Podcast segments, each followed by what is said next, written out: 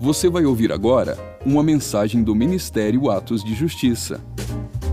Para mais conteúdos como esse, siga o nosso perfil aqui na plataforma ou acesse o canal Atos de Justiça no YouTube. Aproveite e siga-nos também em nossas redes sociais. Que Deus te abençoe poderosamente. E lembre-se, viva todos os dias da sua vida por causa daquele dia. Gente, alguém tem noção do que é que vai acontecer amanhã no pôr do sol? Pela Bíblia, algo muito importante vai acontecer em um calendário que foi estabelecido por Deus. Você sabe que Deus ele marca a história do ser humano com o seu calendário. Ele mesmo escreve na sua palavra, e o pastor Dinho, na pregação do domingo passado, ele colocou bem colocado o termo Moed, tempo determinado. A Andréia, na quarta-feira passada, se você não assistiu, assista a palavra. Eu não sei se já houve uma palavra mais pertinente que ela tenha pregado aqui nesse altar. Andréia, esposa do Anselmo, parte da equipe de libertação, do que nessa quarta-feira passada, onde em Eclesiastes ela disse: ela ministrou há tempo determinado para todas as coisas e expôs um pouco os ciclos de Deus e como é importante quando os servos, as servas de Deus entram no que ele está fazendo, do jeitinho que ele está fazendo, no tempo que ele predeterminou e como que dá certo. Então, Moed significa esse Deus pré-estabeleceu um calendário e datas especiais, não para serem idolatradas, e também não nesse tempo que nós estamos vivendo, nesse tempo que nós estamos vivendo, a nossa ideia não é que através dessas datas das festas bíblicas nós estejamos assim, é, dizendo quem não comemorar, quem não celebrar essas festas não será salvo, porque na verdade quem salva é Jesus, amém? Amém, queridos? o porquê do resgate dessas festas. Isso Deus tem colocado no meu coração para a gente falar ano após ano, apesar do pastor já ter trazido uma forma muito didática, mas eu tenho algo no meu coração para compartilhar com vocês. Que Ele está restaurando porque Ele deseja trazer um avivamento.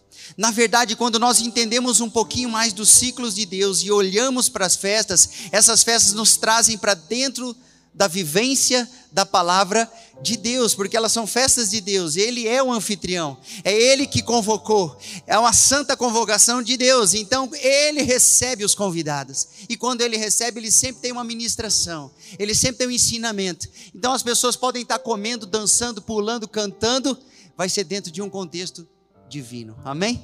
Porque as festas são dele, diferente das festas pagãs, gente. Eu até citei isso hoje de manhã. Veja só, por exemplo, o Natal. O Natal, dia 25, ele era uma festa pagã e os cristãos tentaram inserir Jesus numa festa pagã. É, é, é sério, pastor? Não, ele não nasceu dia 25? Não. Ele não nasceu. Não estou dizendo que você não deve sentar com a tua família, né? Lembrar de Jesus é bom, gente. Mas o que eu estou dizendo é uma festa pagã, em homenagem a Deus Sol, que nem Deus é tem tanta bagunça em homenagem a um homem que morreu chamado Nicolau, São Nicolau, que tem uma peregrinação na Europa grande de adoração a esse pseudo santo. Uma idolatria imensa de peregrinação que acontece e a gente vai e pensa que Papai Noel é só um negócio. É uma festa pagã e tentam colocar Jesus lá no meio. Só que Deus tem a festa dele, a gente não precisa fazer nada, é só entender a festa e entrar para dar glória a Deus. Amém. Claro que eu estou falando de forma geral, genérica, como uma introdução, mas para você ir abrindo o seu coração. E para nós entendermos que não é uma questão de judaizar, porque isso seria errado. Se eu colocasse as festas como condição de você se chegar a Deus, no sentido de você ser salvo, aí a gente ia começar a ter muito problema, certo, gente? Agora, se nós usarmos as festas e o que elas e o seu conteúdo e a sua prática com entendimento, para a gente entrar dentro do contexto da Bíblia, que é um contexto, contexto, como disse o pastor, é um contexto judaico-cristão, é um contexto hebraico que ela foi escrita. Mas, pastor, o Novo Testamento, no grego koiné, foi escrito. É, mas quem é que Deus usou para escrever e depois as traduções? A primeira igreja, queridos. Igreja dos apóstolos, todos judeus. Os primeiros séculos da era conhecida como era cristã, né? Assim, conhecida por nós, todos os primeiros séculos a igreja celebrava as festas. Eu, eu li um documento, eu vou fazer uma indicação aqui para vocês. Eu verifiquei na internet e vi que tem lá, pastor, para adquirir. Eu, eu, fiz isso, a, a lição de casa, né? O despertar da igreja de Cristo. Tem uma menorá aqui, ó. Se você puder, compra, compre e leia. O despertar da igreja de Cristo. Robert D. Heidler, deve ser assim que se diz. Aqui ele vai dizer que nos primeiros séculos existem documentos dos primeiros homens que serviram a Deus e também aqueles que foram se desviando, mas registraram acontecimentos, fatos de que a igreja por onde eles chegavam, veja bem, tinha gente que já tinha que implantar o romanismo, porque depois de Constantino, aquele imperador que diz que se converteu, que a gente desconfia muito desse negócio, ele estabeleceu o cristianismo como religião oficial do Império Romano. Só que eles começaram a forçar as pessoas a deixarem os judeus, a deixarem a, a, a prática dos judeus, que na verdade era a prática da palavra de Deus. E conforme o tempo foi passando, ainda assim eles registravam no século 3, 4, 5, 6, 7. Tempos depois, eles registravam que aonde eles achavam o remanescente da igreja dos apóstolos, eles estavam celebrando as festas bíblicas. Sabe o que, que isso nos diz, irmãos? Que nós perdemos algo pelo caminho. E aí não é só dizer, poxa, perdemos uma celebração, o que é que tem de mais? Não, a gente perdeu a essência. Se você não entende o primeiro testamento, você não entende Jesus, sabia? Completamente não. Se você pega e fala assim, não, o que vale, pastor? Ué, quando eu me converti, falaram para mim, leia o Evangelho de João. E é verdade, eu mesmo já aconselhei quantas pessoas, né, pastor? A gente, não sei você, eu estou falando, né, pastor? Mas a gente diz assim, Leia o Evangelho de João. Leia, se você não gosta de ler, leia a, a carta de 1 João, né, que é pequenininha, cinco capítulos. Isso é bênção. Só que, querido, se você lê e não entende o contexto hebraico, fica um tanto do conteúdo fica vazio dentro de você. Ah, tá bom, Jesus, né? Ah, é, tá, é, lá em Israel, tá. E aí ele foi para a cruz. Ah, ele morreu e ressuscitou. E aí você se Deus tiver misericórdia de nós, a gente crê do fundo do coração nessa mensagem, a salvação chega na nossa vida.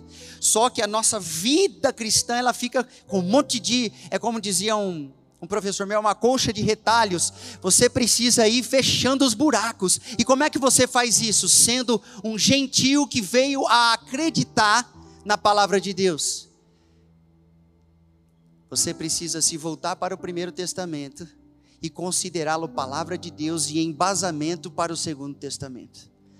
À luz do Novo Testamento, você olha para o primeiro, ilumina o primeiro com a luz de Cristo Jesus e recebe todo o conteúdo, porque a Bíblia é a palavra de Deus. Amém? E o que é que a gente foi muitas vezes ensinado? A rasgar a Bíblia. A gente tem ouvido nesses dias, né, pastor, que tem gente rasgando a Constituição. Isso é grave. Mas muito mais grave é você fatiar a Bíblia. Então a gente diz, né, lá no Sinai foi só para os judeus. Não é para mim, não. O máximo tira um exemplo ou outro do, do Primeiro Testamento. E eu falo Primeiro Testamento porque o termo Antigo Testamento, ele é impreciso. Ele é impreciso. Na Bíblia, sabe como é que os apóstolos chamavam o Primeiro Testamento? escrituras. Sabe o que é que eles usavam para pregar, pastor? Eles não usavam a carta de Paulo, foi só depois que Paulo escreveu. Lá no comecinho, como é que eles pregavam? Não tinha carta de Pedro, não tinha, não tinha, não tinha, não tinha.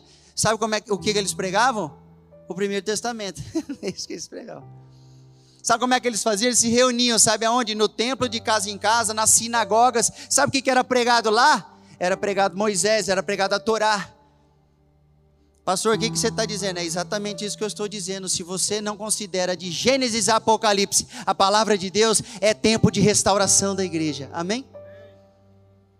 E aí as festas entram de uma forma maravilhosa nisso.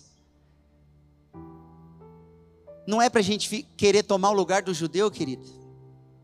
Porque substituição não é de Deus. Essa substituição disseminada no nosso meio desde o terceiro século ali, um pouquinho para frente essa, essa teologia da substituição não é boa. A gente não tomou o lugar de Israel para dizer nós somos a fonte de todas as bênçãos da face da terra. Às vezes a igreja vai lá acha que é assim, está se achando. Não, Israel continua sendo o alvo das bênçãos e a igreja também é alvo das bênçãos de Deus. Amém? Israel, canal de Deus na face da terra também, tanto é que foi da nação de Israel que nasceu o Messias, o Salvador, Jesus. Aleluia. E a igreja é a principal proclamadora do evangelho também. Na grande tribulação, quem vai estar pregando, pastor, com tudo vão ser os judeus. Está na Bíblia, você lê aí, no Novo Testamento. Apocalipse. Aí tem gente que lê Apocalipse e fala das doze tribos de Israel com o nome e tem a cara de pau de dizer sou eu. Você, ó, tudo bem se você às vezes não sabe, você tem um sangue puxado lá para né, pastor? Fizer um exame de DNA, não sei, descobrir que você é judeu, quem... mas aquela turma que está descrevendo, descrita ali, de judeus, das doze tribos, eles não vão se casar e vão ser como se fosse vários apóstolos Paulo pregando a palavra de Deus, como diz o pastor José Rodrigues. Judeus. Por que, que eu estou fazendo isso? Eu separo e depois junto, eu separo e depois junto, porque esse exercício precisa ser bem feito pelo cristão para entender. O ano novo bíblico está chegando amanhã, ao pôr do sol, ao toque da trombeta, o alerta de Deus vem. E por que, que é o alerta de Deus, pastor? Por que, que ele não deu antes? Ele deu antes, querido, mas o alerta oficial, anual, cíclico de Deus é amanhã, às 18 horas, aqui para nós, porque o pôr do sol aqui para nós é esse. Israel também está tocando a trombeta. Israel também está tocando o chofar. E nós vamos aqui também. A voz de Deus vai soar através do chofar, dizendo: Desperta, povo de Deus. Desperta, povo. De... Desperta para quê? Para viver a palavra no outro nível. Pastor, você não vai abrir a Bíblia, não? Eu lembro que quando o pregador pegava e não abria a Bíblia e não me dava logo o versículo, eu ficava bravo já, pastor. Inclusive, quando tinha apresentação, eu já ficava bravo também. Chegava na igreja, tinha dança, tinha canto, tinha negócio lá, onde a gente congregava lá. Eu ficava bravo. Cadê a pregação da palavra? Eu não entendia que Deus pode falar através dessas frutas aqui. Através da menorá que está ali em cima. Através da oração inicial do louvor eu, é lógico que eu entendia, mas eu não conseguia. A minha religiosidade me embotava, não conseguia romper. Não, ele tem que ler o primeiro versículo. Amém, queridos. Levítico capítulo 23. Se você quiser, a gente pode até abrir. Abre comigo aí. Eu não quero deixar ninguém bravo.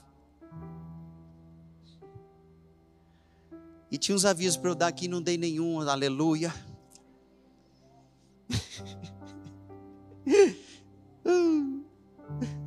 E eu, eu que eu sou pastor do Atos Kids, não deu aviso do Atos Kids. Você pegar sua fichinha lá e preencher para seu filho participar da, da, do projeto Galardão. E terça-feira não tem a tarde do renovo, pessoal, porque nós vamos estar na rua clamando lá. O renovo vai ser lá, amém? As mulheres estão convocadas também, aleluia. Então, Levítico, você achou lá no Pentateuco, os primeiros cinco livros, nós achamos ali em Levítico capítulo 23, versículo 24, aleluia. Quem achou, diga amém. Hoje eu estou muito mais comportado de noite que de manhã. Então disse assim: Fala aos filhos de Israel, dizendo: No mês sétimo. Então, ó, para Deus, na contagem dele é o mês sétimo, ele tem o calendário dele, para nós é o nono, né? Mas para ele é o sétimo, na Bíblia. No mês sétimo, ao primeiro do mês, tereis descanso.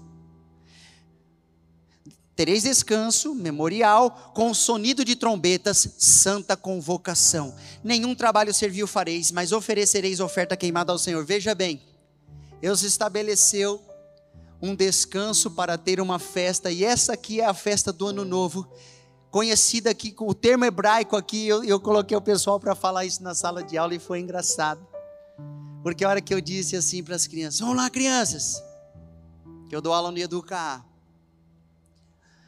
Vamos lá, todo mundo diga Rosh, a eles, Rosh, agora Hashaná. Eles Hashaná e os auxiliares ninguém conseguiu falar. então vamos fazer esse exercício, eu quero que você faça esse exercício. Diga comigo, Rosh, Hashaná. Ó, oh, falando em línguas, é, é um pouquinho de hebraico aí. Lógico que não está perfeito, mas está bom. O ano novo bíblico. Amém, queridos? o cabeça do ano. Deus estabeleceu um ciclo abençoado.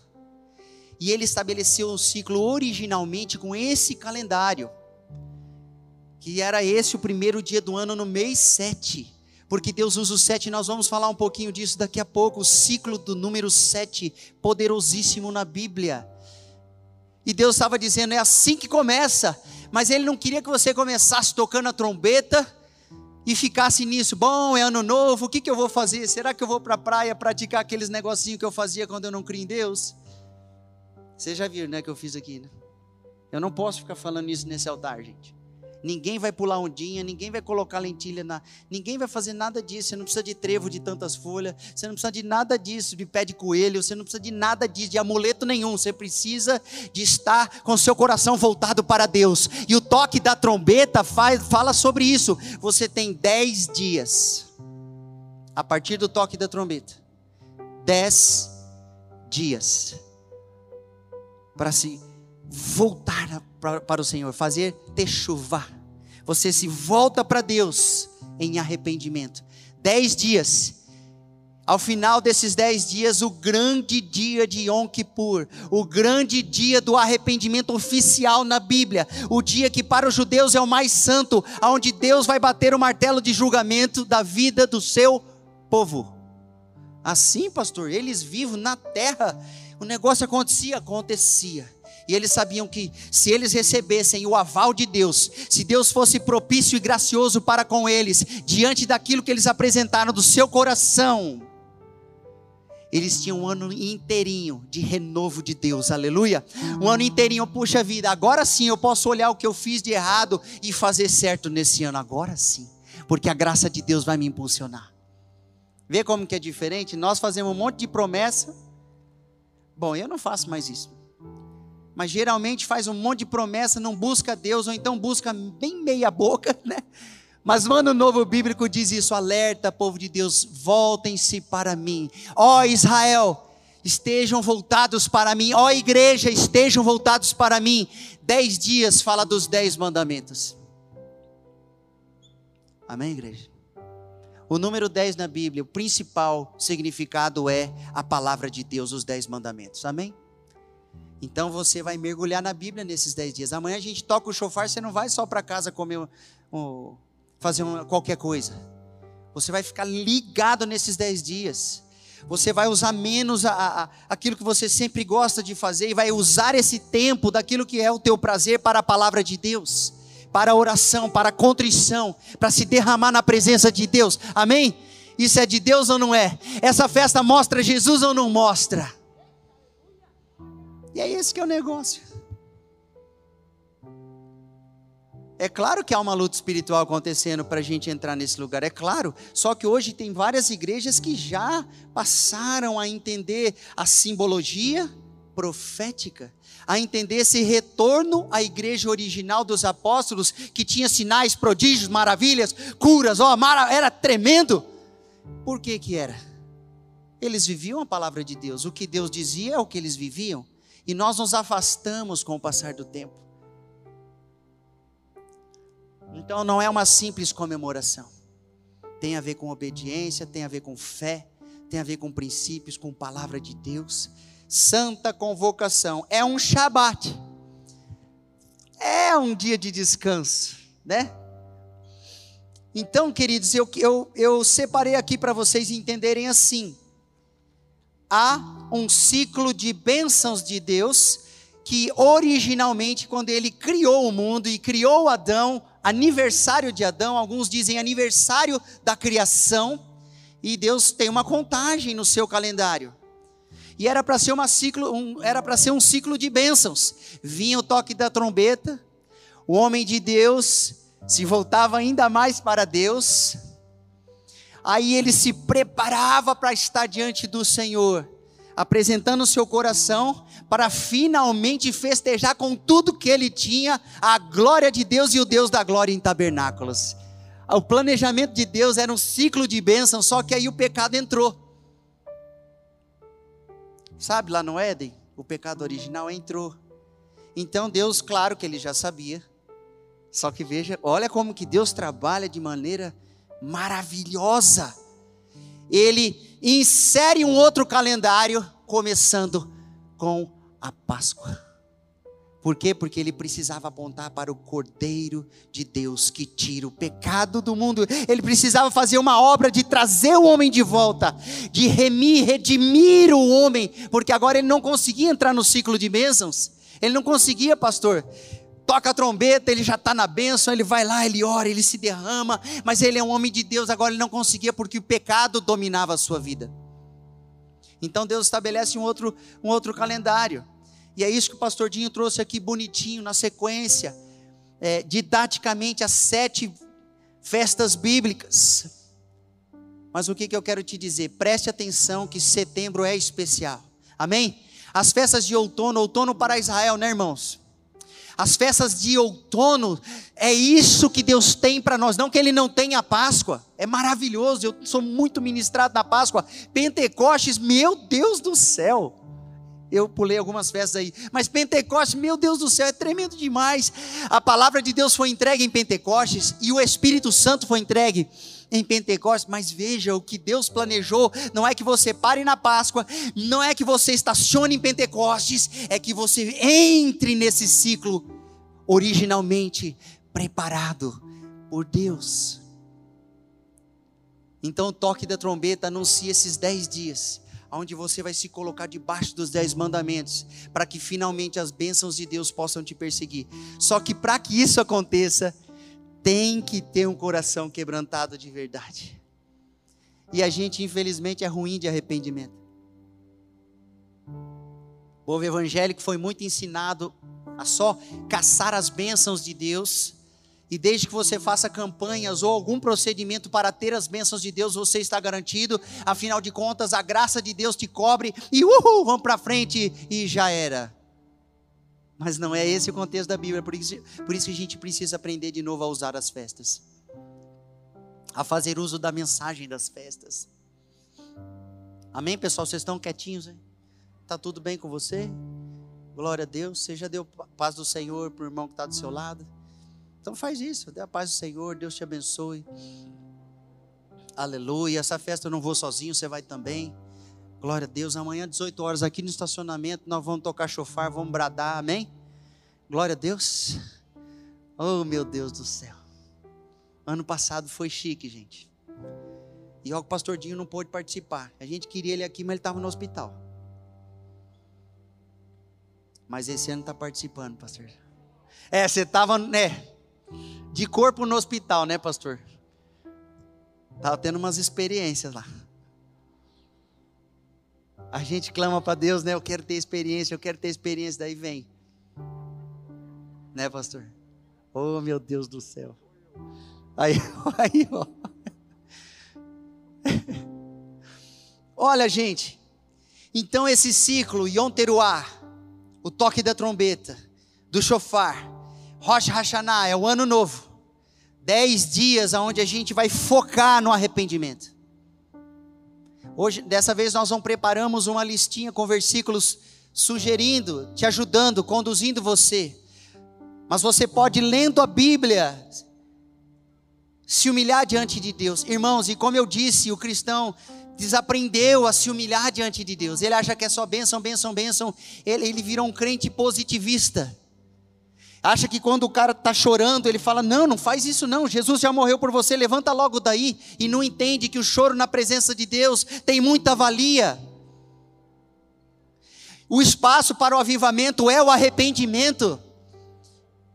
Nós estamos clamando pela nação. Você não entra em regiões celestiais com autoridade se você não se quebrantou e desceu em Deus. Em Deus você desce para poder subir nas regiões celestiais e, e entrar numa guerra de intercessão. Não adianta gritar que nem eu estou fazendo aqui no microfone, irmãos. Autoridade não é no grito. O que tem autoridade não é a altura do volume. O que tem autoridade não é o barulho. Gente, o que tem autoridade não é as nossas camisas amarelas. O que tem autoridade é povo quebrantado diante de Deus, que encontra o favor de Deus, que toca o coração de Deus e Deus responde do céu sobre a terra. É isso? Então ele convoca: vem para minha festa, eu estou aqui. Aí você vem, a gente vai ter um negócio aqui entre nós. Bom. Deixa eu ver aqui o que eu escrevi no negócio aqui. Não é só o ano novo. Esse ano novo, ele é especial porque a gente vai abrir. Nós estamos encerrando um ciclo, claro, e abrindo outro. Deus é um Deus cíclico, né? Eu comecei a falar um pouquinho sobre isso. E esse ano novo não é meramente o ano novo, que já seria maravilhosamente importante, mas ele é um ano Shemitah. Diga comigo, Shemitah. Tá falando hebraico. assim dá para falar, né? o ano, depois de sete anos, Deus estabelece um ano inteiro de descanso, aleluia. Pode dar glória a Deus. É. Oh, aleluia. Quem está precisando descansar, fala agora sim. O descanso da terra, né, irmãos? O descanso do plantio. Tem gente em Israel que pratica isso literalmente hoje. E eles têm mesmo que praticar literalmente em relação à terra nós entendemos também profeticamente um ano de descanso, só que o que, que acontece, pessoal? Nesse período Shemitah, durante a história recente do século passado vindo para esse, aconteceram algumas coisas que eu quero compartilhar com vocês. Eu até anotei aqui do estudo que o Ricardo Marcial fez, me ajudou, mandou para mim, eu pedi para ele. Muito obrigado, meu mano. Obrigado a Evelyn também. E olha só, eu quero que você acompanhe, porque o ano que era para ser de descanso, a bênção de Deus em Israel era tão grande que Deus havia abençoado no ano anterior do Shemitah, eles não plantavam naquele ano e continuavam se alimentando, vivendo bem, e no outro ano sobrava. Por três anos tinha a bênção de Deus, só que a, a, o caminho da bênção de Deus, queridos, é quando a gente está debaixo da palavra. Se você sai debaixo da palavra, você entra imediatamente no caminho de maldição. E tem gente que não pode nem ouvir essa palavra, mas é. É assim. E aí o que, que acontece?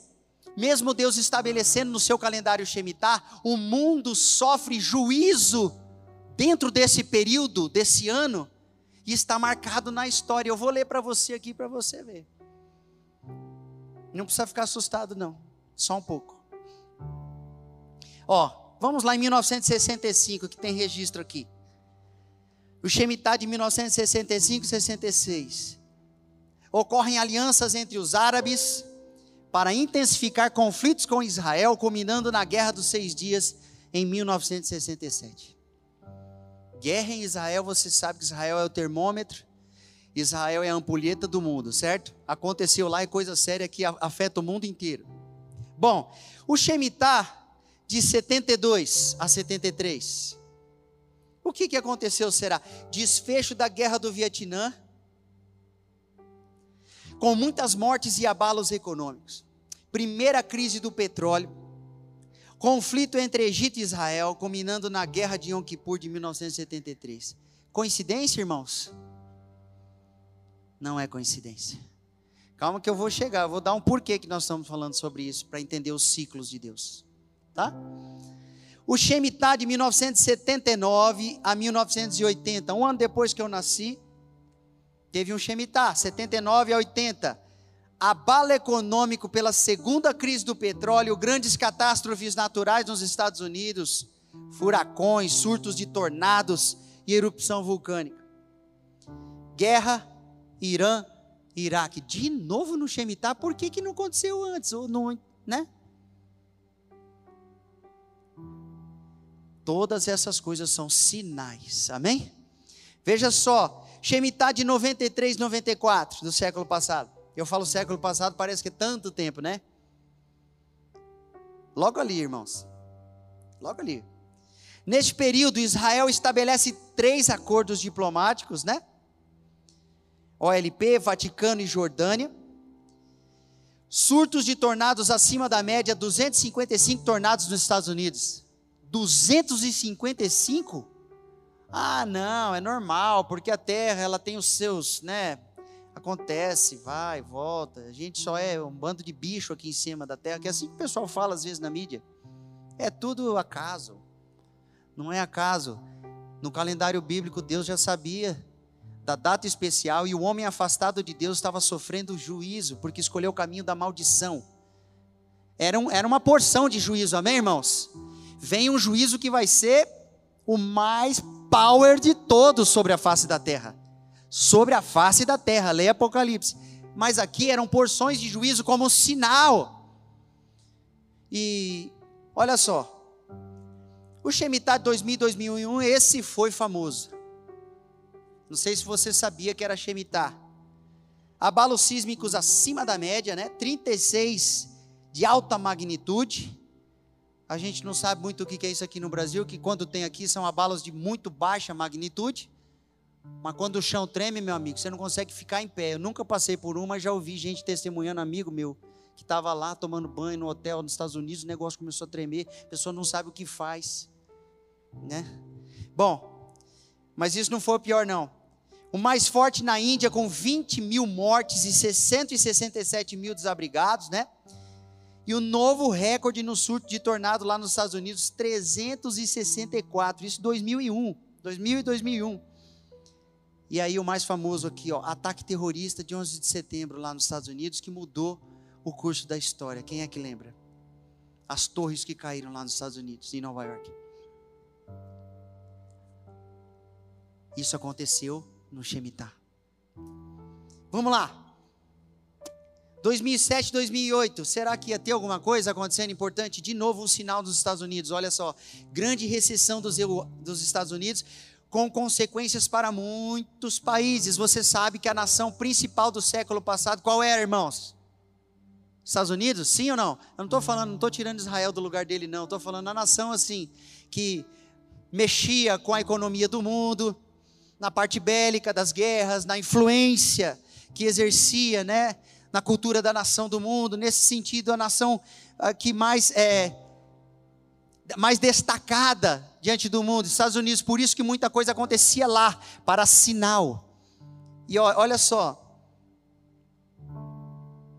o Shemitah de 2014 e 2015, 56 terremotos de alta magnitude, terremoto, tsunami no Chile que causou muitas mortes, né?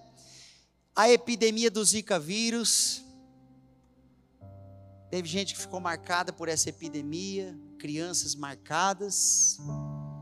O profeta David Auer, quando veio nesse ano no Brasil, ele profetizou, porque Deus sabia da era, do tempo determinado, que era para ser um tempo de bênção, mas o homem havia escolhido maldição. Deus sabia. Então, veio até o Zika vírus, super tufões, recordes na Ásia. Vocês lembram das quatro luas de sangue, a tétrade?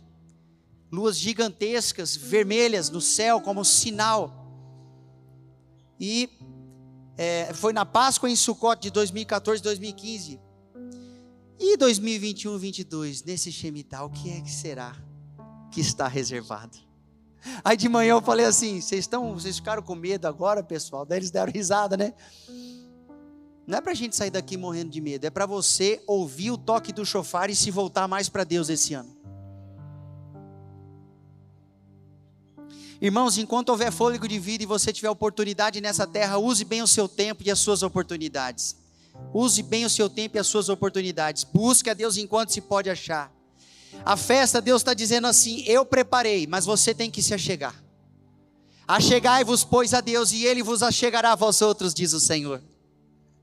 E vós me buscareis e me achareis quando me buscardes de todo o vosso. A festa é feita para isso. Todas elas. Todos os momentos. E qual é o objetivo? O objetivo é para que quando finalmente o pastor Dinho estiver ministrando aqui a festa de trombe, a, a festa de tabernáculos, Sucote, a festa das cabanas, quando ele estiver ministrando, Deus vai poder revelar a sua glória, queridos, porque esse é o desejo dele, contato com a glória manifesta de Deus.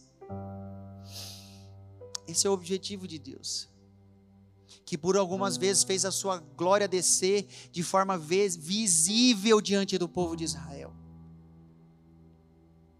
Como, por exemplo, no Monte Sinai, como, por exemplo, no dia da, de, da dedicação do templo, quando Salomão dedicou o templo ao Senhor, a glória visível manifesta uma densa nuvem de glória do Senhor. Pastor, será que é assim que vai ser? Querido, não precisa ser desse jeito, mas eu preciso conhecer melhor e ter contato com a glória de Deus e o Deus da glória. Eu preciso. Eu preciso e as festas anunciam isso, por isso que esse ciclo te leva para a glória de Deus. Então, o que, eu faço, pastor? Ué, Preste atenção na mensagem profética contida no Shemitah. Preste atenção na mensagem profética contida no Rosh Hashanah no ano novo. Preste atenção nos dez dias de arrependimento. Preste atenção no Yom Kippur. Nós vamos ter um dia, né, pastor? Vai ser, começa de noite, numa quarta-feira, no culto de, que seria o culto de libertação, né? Mas vai ser o culto de Yom Kippur aqui numa quarta-feira e no outro dia inteirinho nós vamos ter turnos de arrependimento. Amém, pessoal? Por que isso? Porque eu quero chegar em tabernáculos e estar livre para ter um encontro com a glória de Deus. Vocês se lembram, o pastor Dinho já ensinou várias vezes os livros, livros como esse do Despertar da Igreja de Cristo. Eles ensinam que as festas bíblicas elas tiveram, elas tiveram seu cumprimento durante a história, mas essas de outono, elas ainda não se cumpriram completamente. Elas não se cumpriram completamente. Existe algo reservado para essas datas especiais, algo reservado inclusive para esse ano especial. Então o que, que você faz? Você fica me com medo, trancado em casa? Não, é agora que você vai servir a Deus para valer, amém? É agora que, se você era tímido, agora você vai ficar corajoso, amém? Se você não impunha as mãos para orar por alguém, agora você vai impor as mãos e vai orar por alguém e vai ser curado em nome de Jesus. Chega da igreja ficar com a mão recolhida enquanto que Deus está com a mão estendida. Seja, chega da igreja ficar com a boca fechada enquanto Deus está tocando a sua trombeta. Deus está tocando o seu chofar. Às vezes o pessoal não entende, né? O que, que, esse, que, que é esse negócio de chofar no culto? Ai meu tem gente que briga na internet, eu não fico nem vendo essas brigas. Sinceramente, eu fui lá na Bíblia, ah, Deus mandou tocar o chofar, ah, tá na Bíblia. Então posso ter o chofar aqui, qual que é o problema? A guitarra não está na Bíblia, a gente está usando ali. né? Vocês riram, né? Não, instrumento de corda tem na Bíblia. Não, tudo bem, querido. Estou falando que é para tirar a guitarra, tá? Mas esse instrumento aqui é mais bíblico do que todos aqueles ali. E o pessoal briga com a gente que o sofá. Não briga, não. Acho que aqui em Campo Grande não tem muita coragem de falar. Não sei se já chegou até você, pastor. Até mim não chegou. Mas é que as igrejas melhoraram muito. Conseguiram entender que elas não têm que substituir os judeus e nem têm que se tornar é, uma igreja judaica nesse sentido. Não, a gente pode usar uma simbologia coerentemente, sem idolatrar os símbolos, você entendeu? Por causa do conteúdo, da mensagem que ele imprime. Amém, irmãos? E o toque do chofar, eu já recebi testemunho de gente que nunca tinha ido numa igreja que tocava chofar. E chegou aqui, pastor, visitando. Aí naquele dia, não sei se era pastor Luzineu, acho que era. Pastor Luzineu. Chegou ali o pastor. Gostou, meu Deus? Pastor, ó, tocou o chofar, rapaz. Aí a pessoa tomou, tomou um susto. Tava a mãe e a filha, né? Testemunharam para mim. A mãe testemunhou para mim.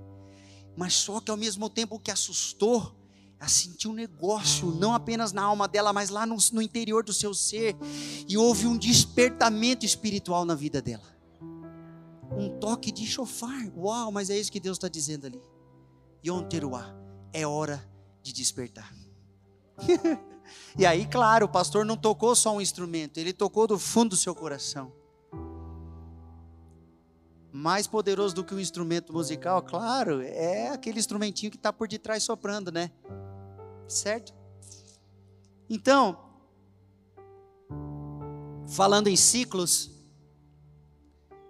para você entender e abrir teu coração e receber nessa noite, não apenas entendimento, mas se abrir para as ministrações do Senhor nesse tempo pré-determinado por Deus. Eu vou falar um pouquinho do número 7, não vou esgotar porque é riquíssimo, mas eu tenho alguns tópicos aqui que eu separei, né, com o estudo do Ricardo também e da Evelyn, eles me ajudaram e eu vi a tabelinha, eu falei, tá pronto. Né, pastor, que a gente tem que remir o tempo. Daí eu peguei, eu conheço a fonte. Se eu não conhecesse direito a fonte, né? Conheço a fonte. Então, o ciclo do número 7 aponta para algo muito importante. Eu vou ler aqui algo entre aspas com alguns acréscimos. Levítico 23 inicia com o Shabat, né, com o sábado, sétimo dia da semana, conotando que os princípios instituídos no Shabat convertem nos fundamentos que propiciam melhor entendimento das demais festas apresentadas no mesmo capítulo. Fica evidente que Deus trabalha em ciclos de sete, realizando conexões de eventos importantes entre os intervalos e prefigurando uma expectativa futura para os próximos tempos determinados. Aleluia, escreve bonito, rapaz. Aí. Sete dias da semana, temos o sábado do Senhor. Lembra lá na criação quem é que estabeleceu o Shabat? Sim, amados. Seis dias ele cria e trabalha, no sétimo dia ele é o dia oficial do descanso e da santificação e do reconhecimento ao Criador. Amém? reconhecimento ao Criador. É assim que Deus estabeleceu. E ele não removeu. Você sabe como que a igreja chamada primitiva fazia? Eles descansavam no sábado e domingo eles faziam também um culto de adoração. Nem todos faziam nessa ordem. Mas geralmente era como? Descansavam no sábado e domingo eles adoravam a Deus, também pela ressurreição de Jesus e faziam trabalhos. Amém? Serviam com trabalhos. Amém, pessoal?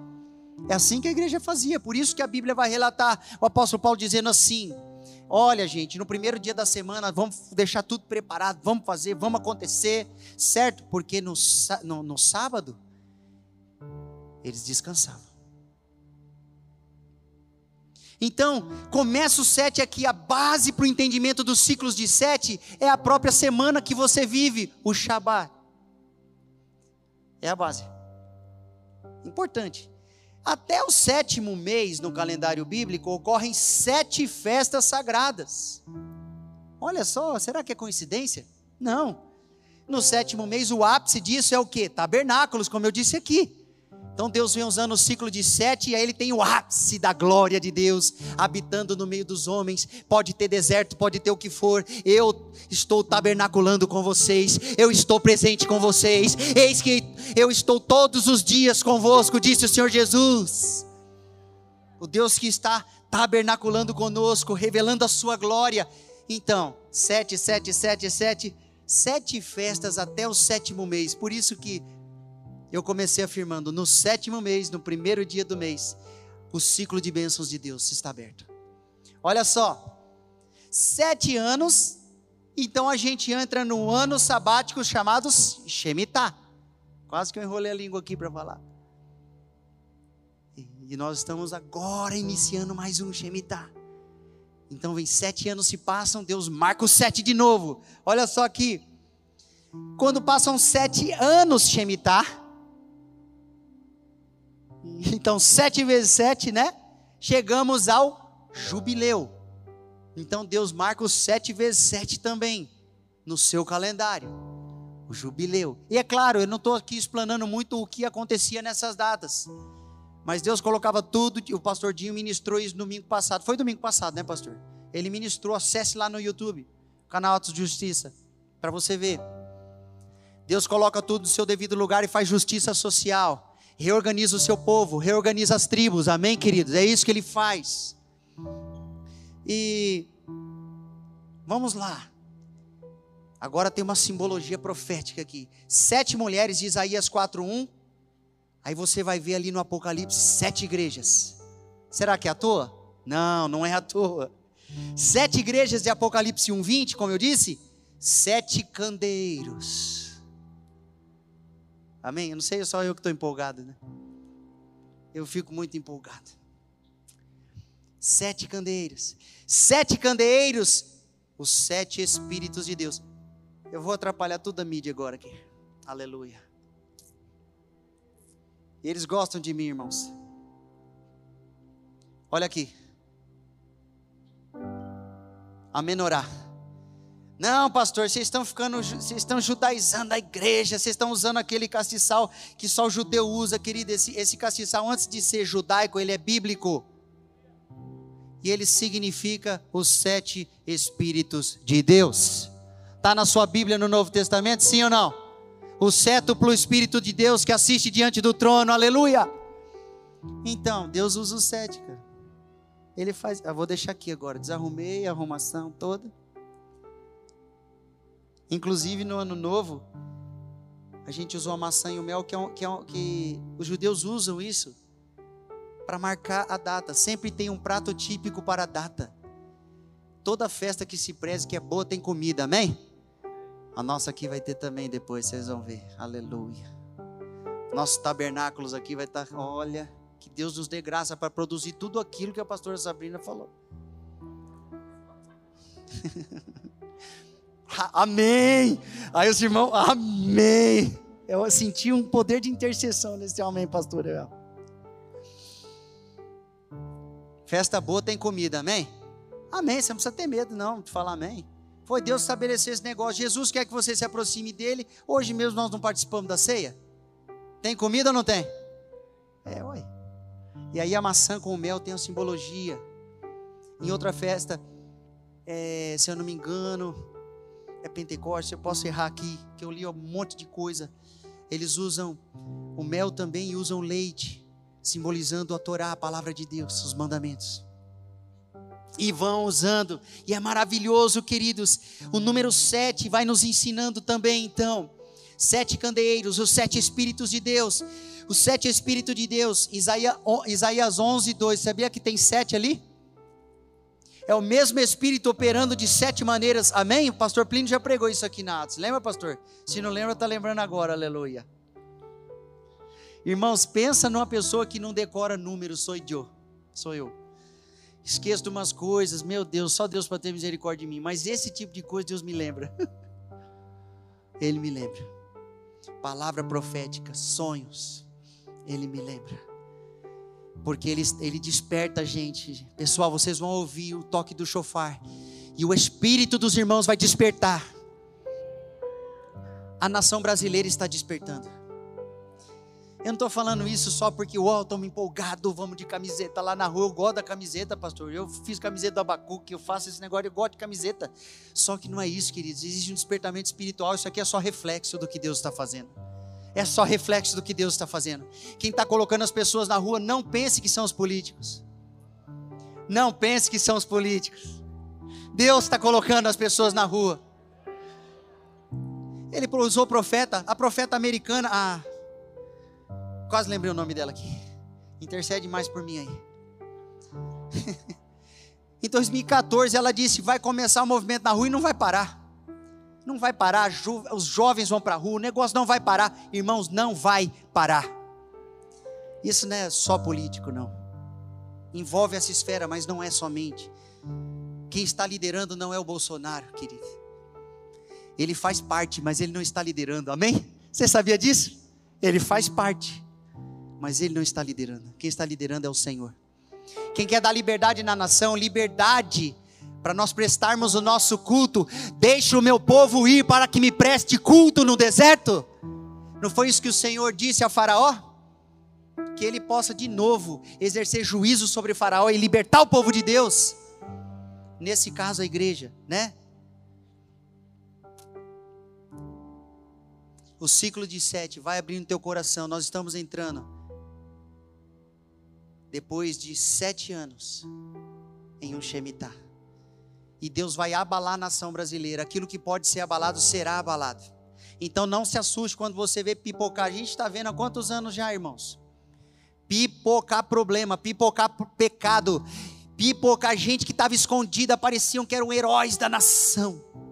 Oh, meu Deus gente escondida atrás de títulos, gente escondida atrás de uma fachada, emissoras inteiras escondidas que enganavam o povo há décadas, sistemas inteiros podres que funcionavam livremente, sendo bandidos aqui no Brasil, estão sendo desmascarados. Por quê? Deus está operando na nossa nação. Quem é que mostra o pecado? Deixa eu te dizer. Você acha que é Satanás? Tudo que Satanás quer é que o pecado fique oculto. Quem revela o pecado é Deus, pastor. Quem põe o dedo na cara nossa e mostra o pecado é Deus. Eu não vou apontar para ninguém, senão você vai ficar achando que eu estou te acusando. é Deus que mostra. Quem é que convence do pecado, do juízo e da justiça? Você que é crente aí, responde. O Espírito Santo. É o Espírito Santo, ele, ele é Deus. Ele é Deus e ele revela. Ele está fazendo isso a nível nacional. A nível nacional, amém? Irmãos, e a gente não está se idolatrando o Brasil. Quando a gente canta Pátria Amada, eu canto abençoada, salve, salve. Eu não falo idolatrado, pastor, eu sou meio religioso. eu sei que é simbólico, que é poético, eu sei, eu sei, eu sei, sei tudo isso. Eu sei. Mas eu canto assim, ó, Pátria Amada, abençoada, salve, salve. Gostou, gente? Depois a gente manda lá para Brasília para ver se. Não.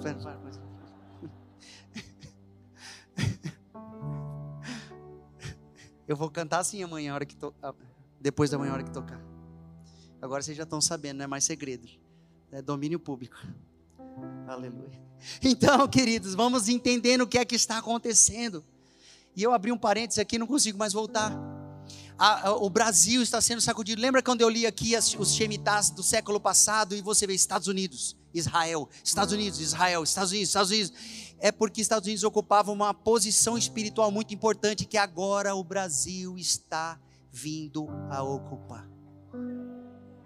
É, pode dar um glória, como tem gente corajosa nessa igreja. Aleluia! Mas não vai ser fácil. Toda posição de autoridade tem muito mais responsabilidade, tem muito mais sacrifício. O pastor Davi Gruber, é, na verdade, profeta, né? Ele veio aqui, um pastor profeta, e disse assim: quando o nível aumenta, tem que aumentar o nível do, também o nível do sacrifício. O pastor Dinho já deu a dica aqui, gente. Ele falou: olha, eu já entendi. Se precisar aumentar o nível do meu sacrifício, eis-me aqui. Já tem gente sendo presa injustamente nesse país, sim ou não? Sacrifício. Ou você pensa que não, pastor, mas é jornalista. Já é, irmão. A gente acha que Deus só age dentro da igreja, né? Aqui é a igreja. Então aqui dentro, não, irmão. Deus está agindo na nação.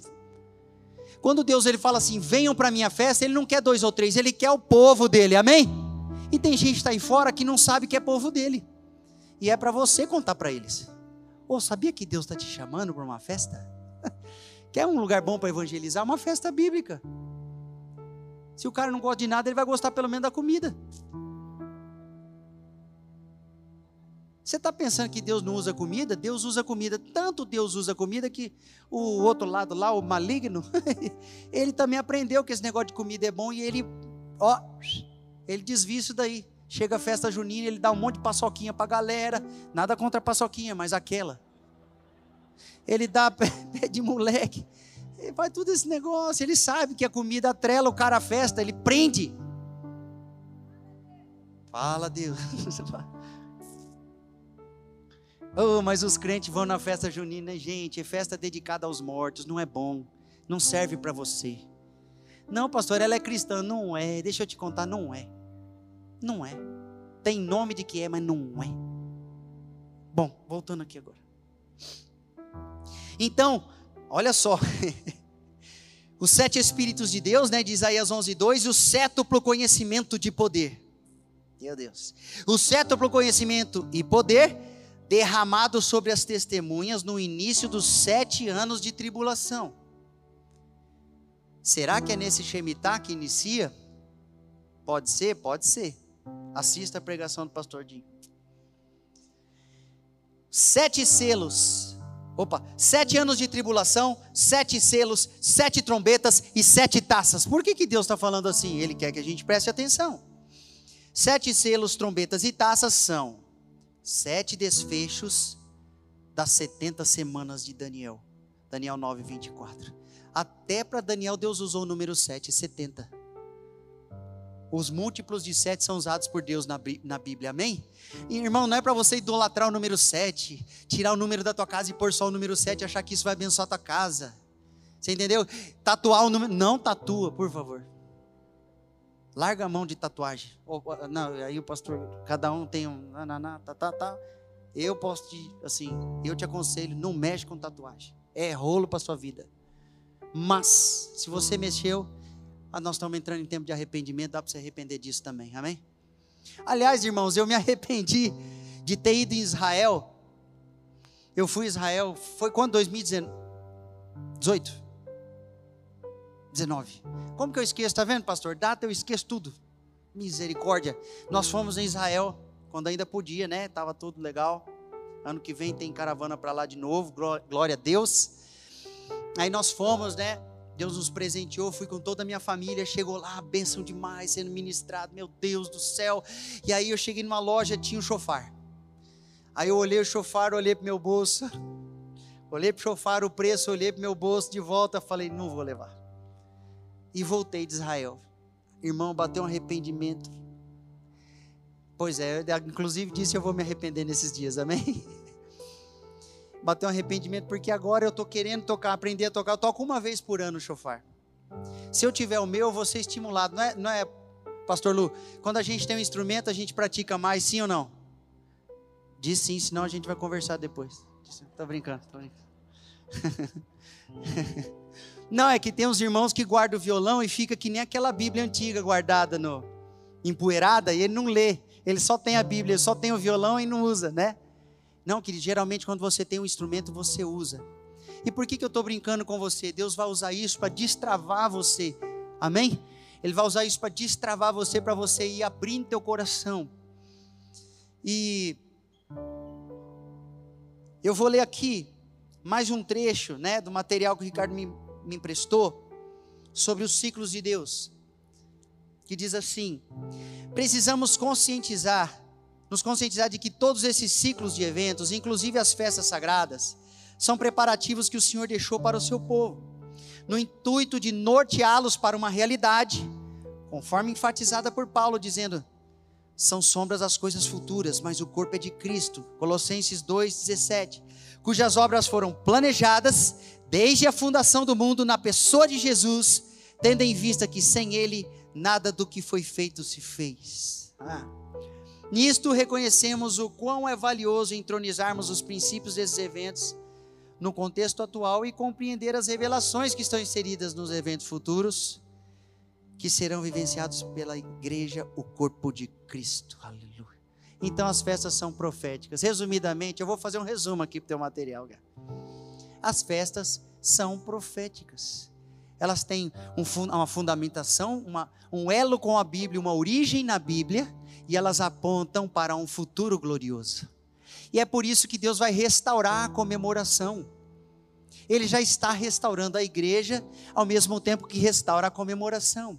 Ao mesmo tempo que a igreja se volta para a sua raiz hebraica, que é Jerusalém, que é o povo judeu e não Roma. Quando ela faz isso, ela vai se alimentando da seiva novamente e o avivamento vai chegando. Uma chave para o avivamento chave para avivamento. Por isso que quando eu falo algumas realidades aqui, querido, às vezes de primeiro, se você está ouvindo isso uma, duas ou pela terceira vez ainda, às vezes você tem uma resistência natural, na verdade sobrenatural, que foi criada na sua vida, por causa da espiritualidade distorcida que nós recebemos, por causa da teologia, que às vezes a gente pensa que é protestante, mas na verdade é uma teologia protest... é, católica, é uma teologia romana, travestida de protestante, e a gente comeu como se fosse pura Bíblia. Eu vou contar um negócio aqui, será que eu vou escandalizar? Vou contar. Pastor David Silver, ele é um judeu, estou cantando pneu aqui. Ele é um judeu messiânico, ele crê em Jesus, o Messias, amém? Glória a Deus. E ele já veio umas três vezes na Atos. E numa, a última vez que ele veio, se eu não me engano, é a última. Ele falou assim: ó, sabe uma Bíblia que está escrito no. O, novo, o, o Primeiro Testamento, ele é a maior parte da Bíblia, certo? Aí chegando no Novo Testamento, tem uma página que separa o primeiro do segundo, certo? Sabe o que nós fizemos?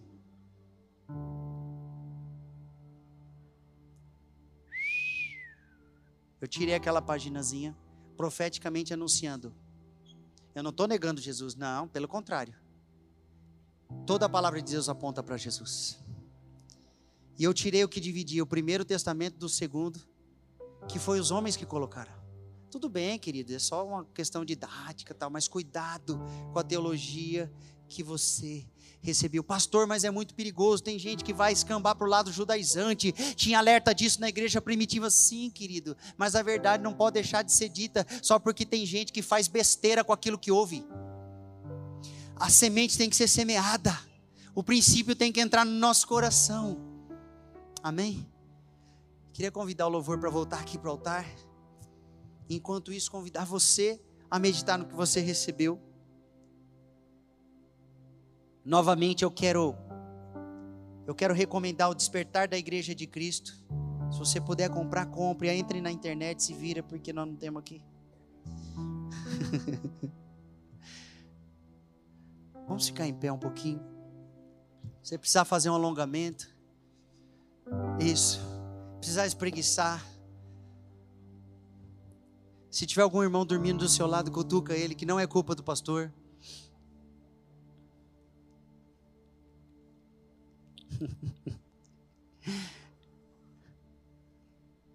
Se você quiser agora, você pode buscar Deus de acordo com aquilo que você recebeu. Irmãos, eu me lembro quando eu chegava e eu não tinha nada da palavra de Deus no meu coração, era muito pouco, tinha chegado através da cultura e através da cultura familiar, tinha chegado só um pouquinho daqueles filmes que passam no final do ano, que na época passavam filmes bíblicos, né? Cada vez mais escassos. E aí a gente tinha um pouquinho só de, da palavra de Deus. E aí eu, lá em São Paulo, 2002, eu comecei a receber a palavra de Deus, a ler a Bíblia, o meu processo de conversão, Jesus começou a me atrair à cruz, a me atrair a Ele.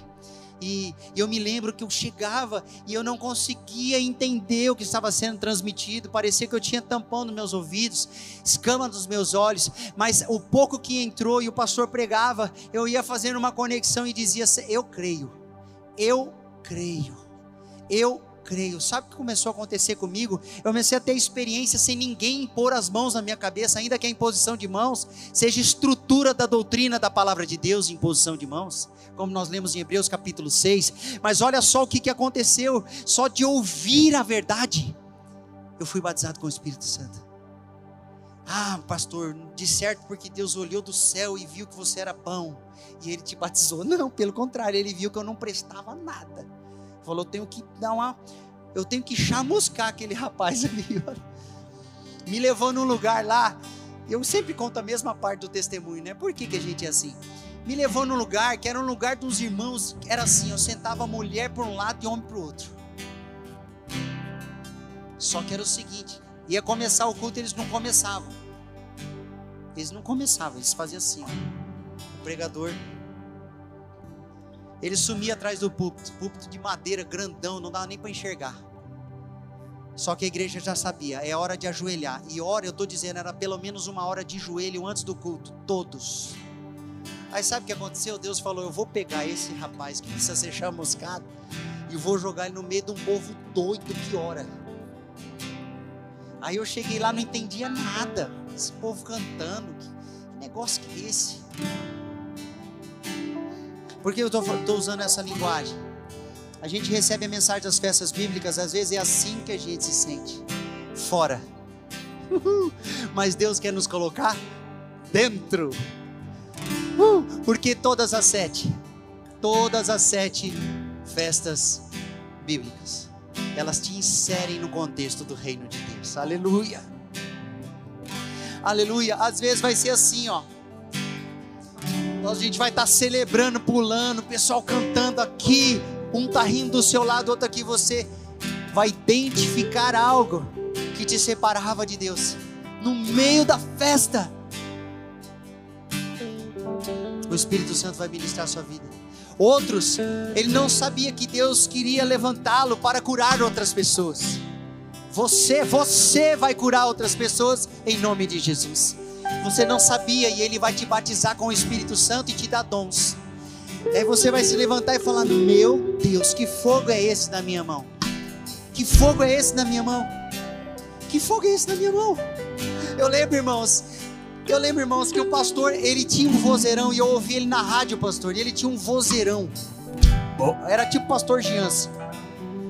A voz era igual do pastor Gian, só que o tamanho dele tinha 1,50m quando eu cheguei para conhecê-lo. Ele tinha um vozeirão, mas ele era baixinho, só que ele foi orar por mim. Tamanho do pastor Plínio, assim.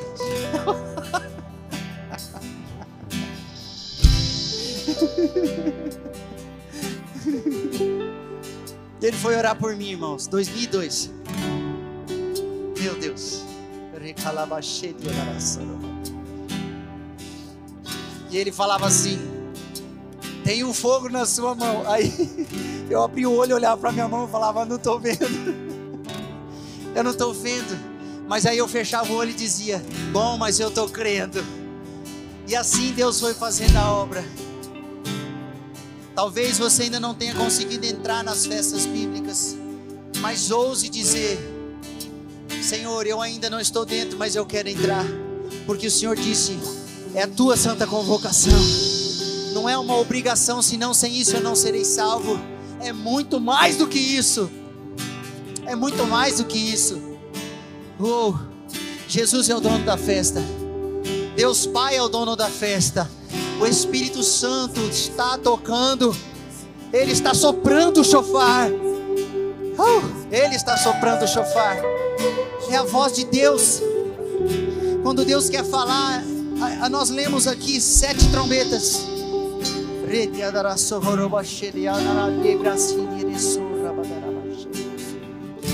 Tem gente que está sendo batizado com o Espírito Santo com fogo nesses dias. Teve uma irmã nós conversamos. Eu falei para ela assim: quando você, Deus, começar a promover as línguas estranhas, não prenda, fale, fale, fale, não te cales. Pastor, é, eu posso soltar, pode soltar, porque Deus já te deu línguas e Ele vai te dar mais línguas ainda. Sério, pastor, sério. Você fala uma frase, vai falar duas, três, quatro. Tem gente aqui que vai orar em línguas, vai orar uma língua que nunca orou, não tenha medo. Línguas de intercessão profética. Sabia que existe? Existe, porque o mesmo Espírito nos assiste nas nossas orações, intercedendo por nós que não sabemos como orar, com gemidos inexprimíveis. E às vezes os gemidos de intercessão de Deus se tornam os teus gemidos. Sabia disso? Gemidos de intercessão. Existem múltiplas línguas então tem gente que só ora uma, duas, três palavras. Pratique a oração em línguas nesses dias. Deus está levantando um povo que clama. A língua não é o, ápice, querido. Ela é a chave para os outros dons. Amém?